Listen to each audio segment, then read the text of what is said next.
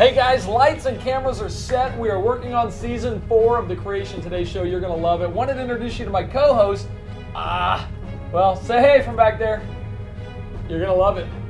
Learn how to give a proper apologetic or defense for your faith with Battleship Apologetics this season on Creation Today, starting August 20th at creationtoday.org.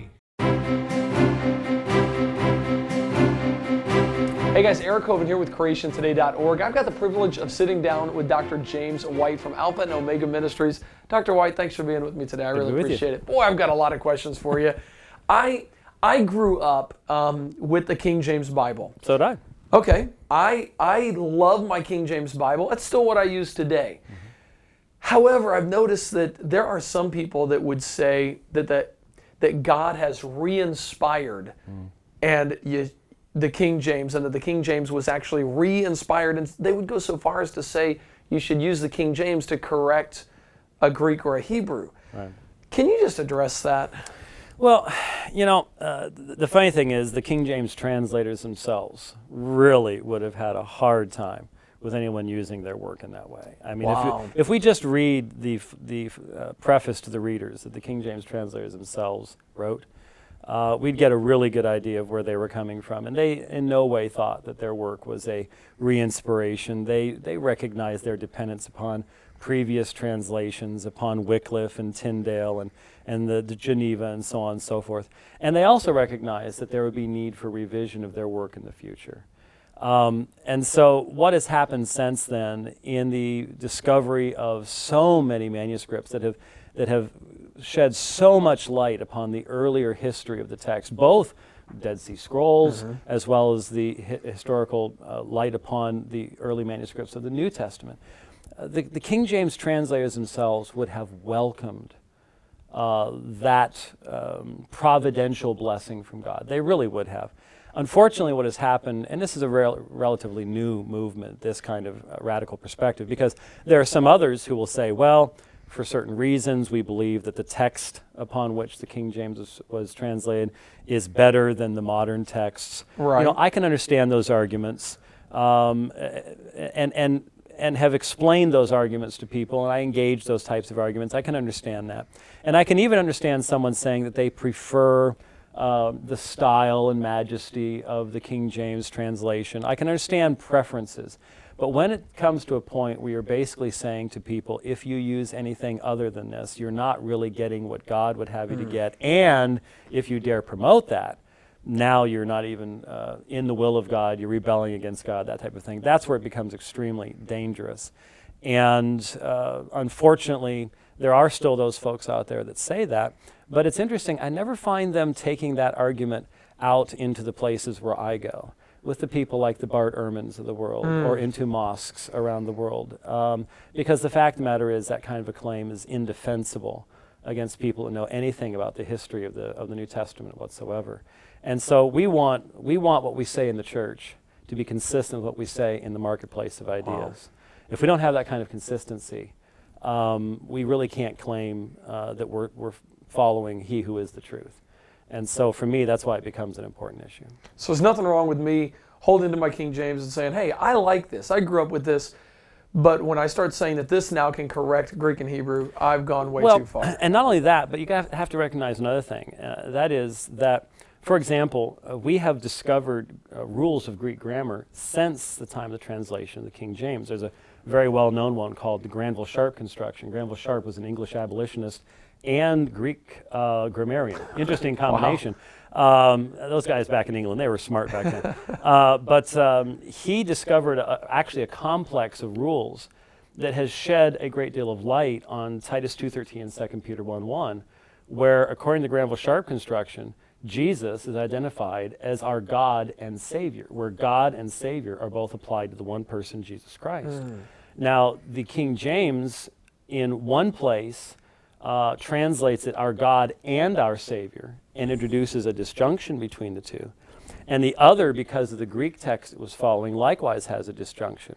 And so you have two key texts on the deity of Christ that are not there in the King James. I think a person reading the King James should be aware of what advances have happened. And again, I would cite the King James translators as my support for that because I think they would have been the first ones uh, to ha- had they known about that construction to say, oh yes, that needs to, you know, there's where the future editing needs to take place of the work that we've done.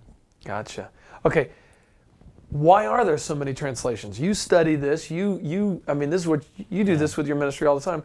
Doesn't doesn't all the translations just cause confusion in the church? Sometimes they do, and I think we have too many English translations. Uh, okay. Uh, let, us be just honest. Uh, the the glut of English translations today is primarily due to money.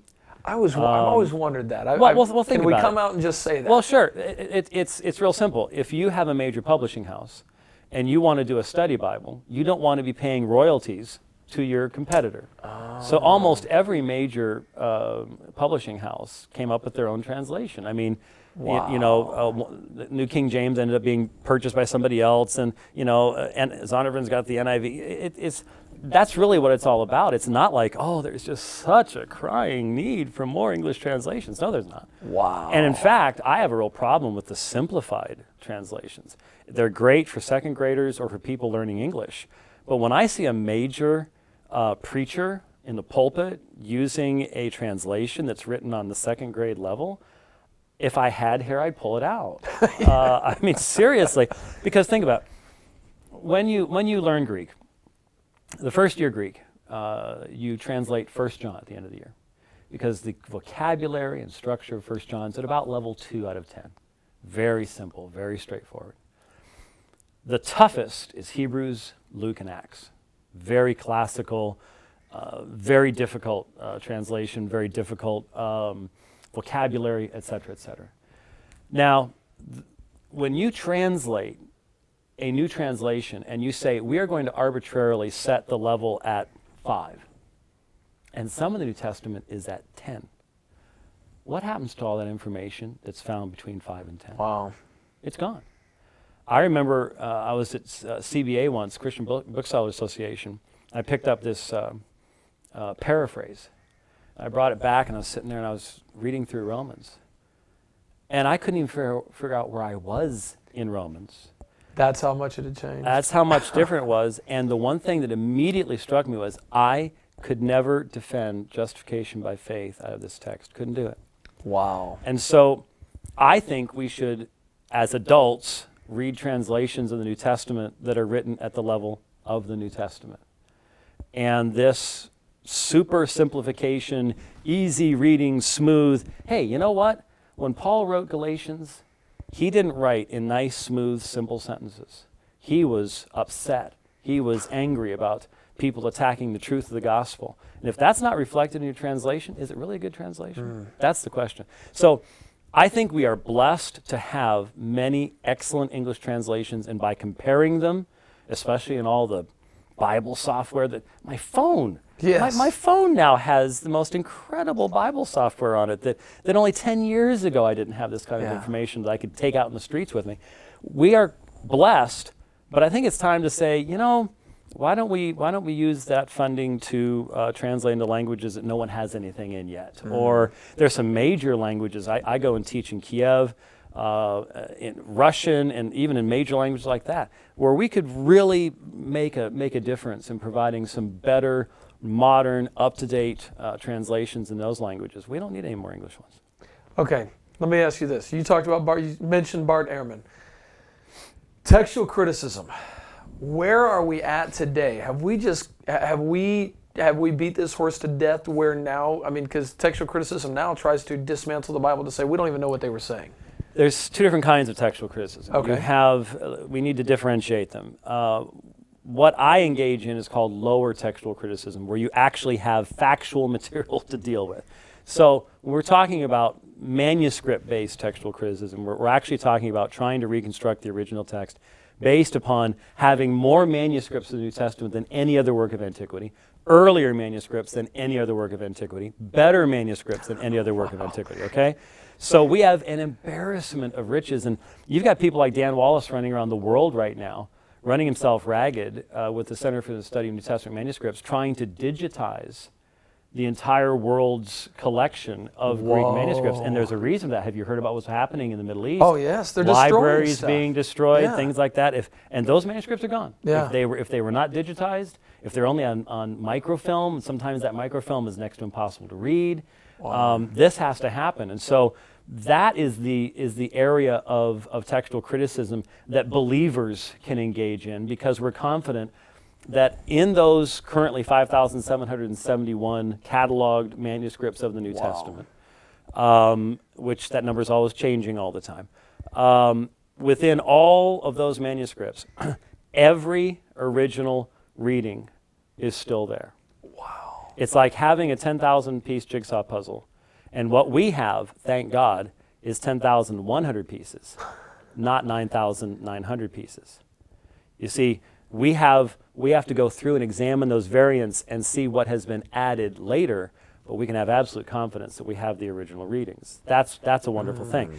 Now, there is a quote unquote textual criticism or form criticism that doesn't depend upon having manuscripts to examine, where you're trying to go uh, into the construction of the original text and and uh, you know could it be that that John uh, wrote uh, part of his gospel and then went back and edited and then there's someone who edited that? And it's all hypothetical. It's all based on well I sort of think that John initially would have thought this or initially believed that. And it's it's it's pure it's pure theory. It's not real and it's all based upon the idea that whatever the Bible originally was, it can't be what Christians thought it was. Wow. And so that's a completely different thing. And I went to a, my, my first master's degree was from a, a very, even more today, liberal seminary. And I wondered why the Lord made me go through that. now, I know, now I know why. Now I know exactly why it was, because I can, I can look at liberalism and go, yeah, yeah, been there, done that, got the T-shirt, and the degree for that matter.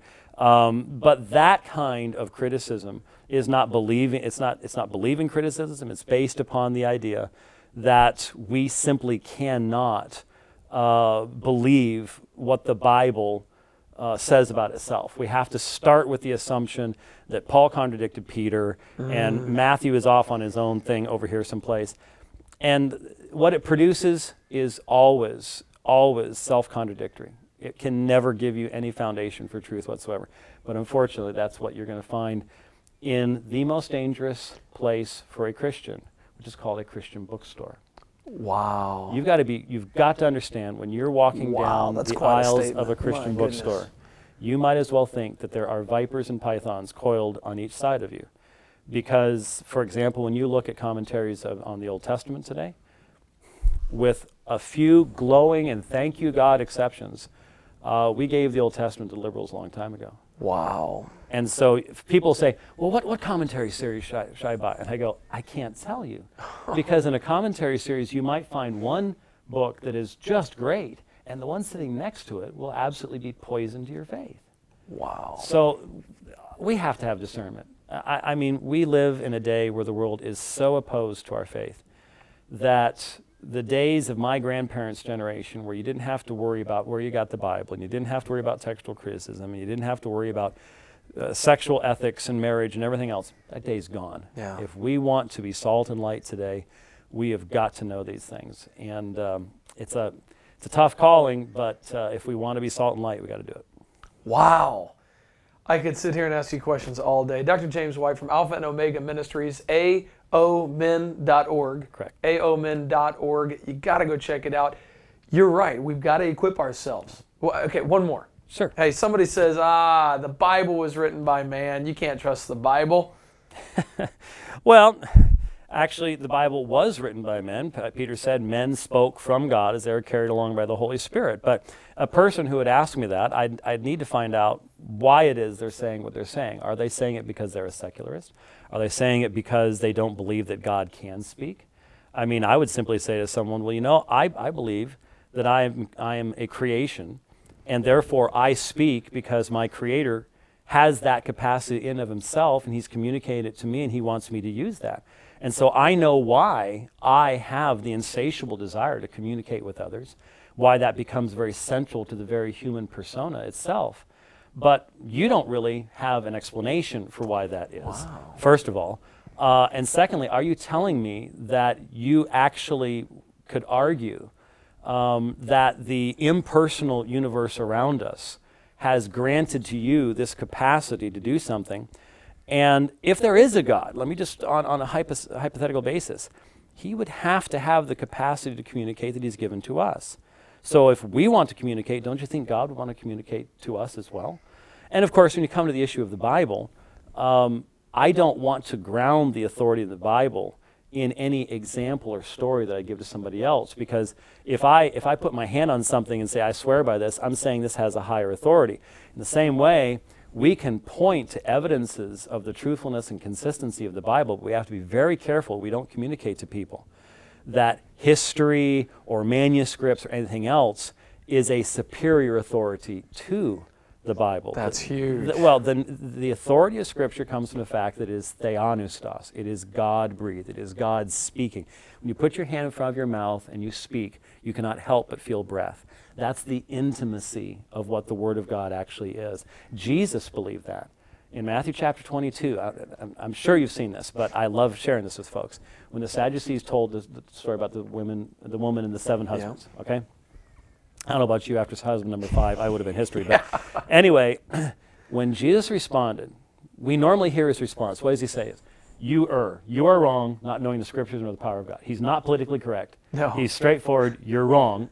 And he tells religious leaders, you don't understand your own scriptures. Pretty insulting, but when it's true, it's not really insulting. We need to learn that in our society as well. Anyway, but then he says this Have you not read what was spoken to you by God, saying, I am the God of Abraham, the God of Isaac, the God of Jacob? His argument, amazingly, is based upon the tense of a verb I am the God of Abraham, God of Isaac, not I was. So they're still alive.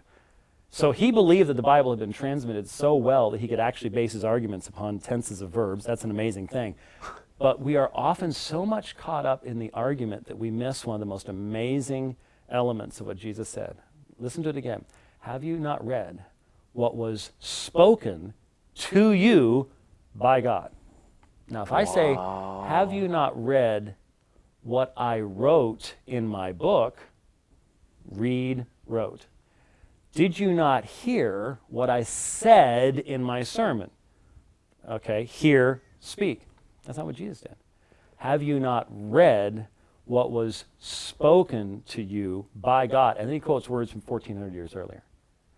So Jesus held men in his day accountable for what had been written 1400 years earlier as if God had spoken it directly to them. to them. That is the theology that Jesus has of Scripture. That's Paul's theology in 2 Timothy 3. All Scripture is theopneustos, it is God breathed. That's Peter's theology. Men spoke from God as they were carried along by the Holy Spirit. And the reason you have the degradation of so many denominations and churches today is that in the vast majority of seminaries and Bible colleges in our land, that's no longer believed. Wow. Well, I got to tell you, just that passage, just just that thought. If you're not in love with the Bible yet, that should make you want to fall in love with Scripture. But only the Holy Spirit of God can cause a person to love the Scriptures. I am fully convinced that in regeneration, in that divine act of regeneration, there is an impartation to the regenerated soul of a love for and obedience to the Word of God. Christ said, My sheep will hear my voice, they will not follow the voice of another. And as a pastor, as an elder in a church, when I encounter someone who can, in a flippant and easy way, question the authority of Scripture, I am immediately concerned about this person's welfare. I really am. Wow. Wow. You've written a bunch of books. You got a ton of podcasts up online. If you haven't had a chance, please go check that out. aomin.org. Dr. White, thank, you very much. Really, really appreciate your time. What a blessing.